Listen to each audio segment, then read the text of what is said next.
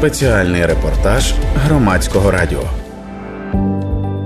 Катерина Дмитрик, дружина військовополоненого 23-го загону військової охорони ДПСУ Артема. Він потрапив у полон під час оборони Азовсталі. 19 травня 22-го року Катерина отримала останнє повідомлення від чоловіка: зі мною і кумом все добре. Живі цілі. На днях вийду на зв'язок. Люблю вас дуже сильно. Останній раз я з ним розмовляла ще 1 травня 2022 року.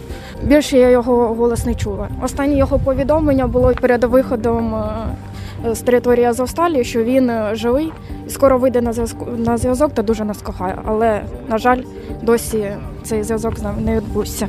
Катерина прийшла на акцію з сином Тимуром, і поки ми розмовляли, спочатку він намагався поїсти сніг, а потім прогулювався вздовж учасників акції. Тату, я чекаю на тебе. Написано на картонному плакаті, що прикріплений до дитячого візочка. Він їсть сніг, можливо, треба підібрати. А ти що согласна, що? Не треба так робити. Так. Іди ко мені на ручки. На початку повномасштабного вторгнення Катерина з сином, якому на той момент було 7 місяців, жила в Бердянську. Там же служив і Артем. Чоловік був у Бердянську, вже була бойова тривога, він був на службі. Я прокинулася від е, вибухів.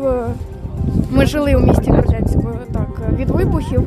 На той час дитині нашій було 7 місяців, тому ну, дуже страшно. Я одразу почала дзвонити чоловіку. Ну, що- що, мені робити? Він сказав, щоб я виїхала хоча б з міста. У мене батьки проживали поряд в селі.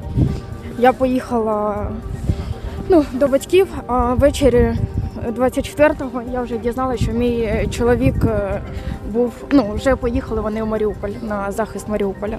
Пара познайомилась у 2016 році, коли Катерині було 16 років, а Артему 18 в Бердянську. Артем грав у любительський футбол на пляжі, а Катерина часто приходила туди, бо жила біля моря. Спочатку жінка чекала свого чоловіка зі строкової служби, а тепер чекає з полону.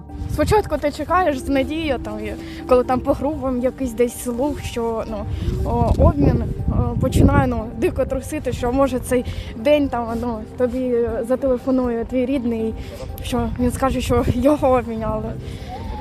Спочатку надія, потім е, розочарування, потім вже біль, потім відпускаю, що так, зібралися, треба йти далі. Сьогодні не той день. Дружина військовополоненого каже, що не пам'ятає, яка це їй акція за рахунком, але збирається щотижня виходити на такі мирні мітинги. Спеціальний репортаж громадського радіо.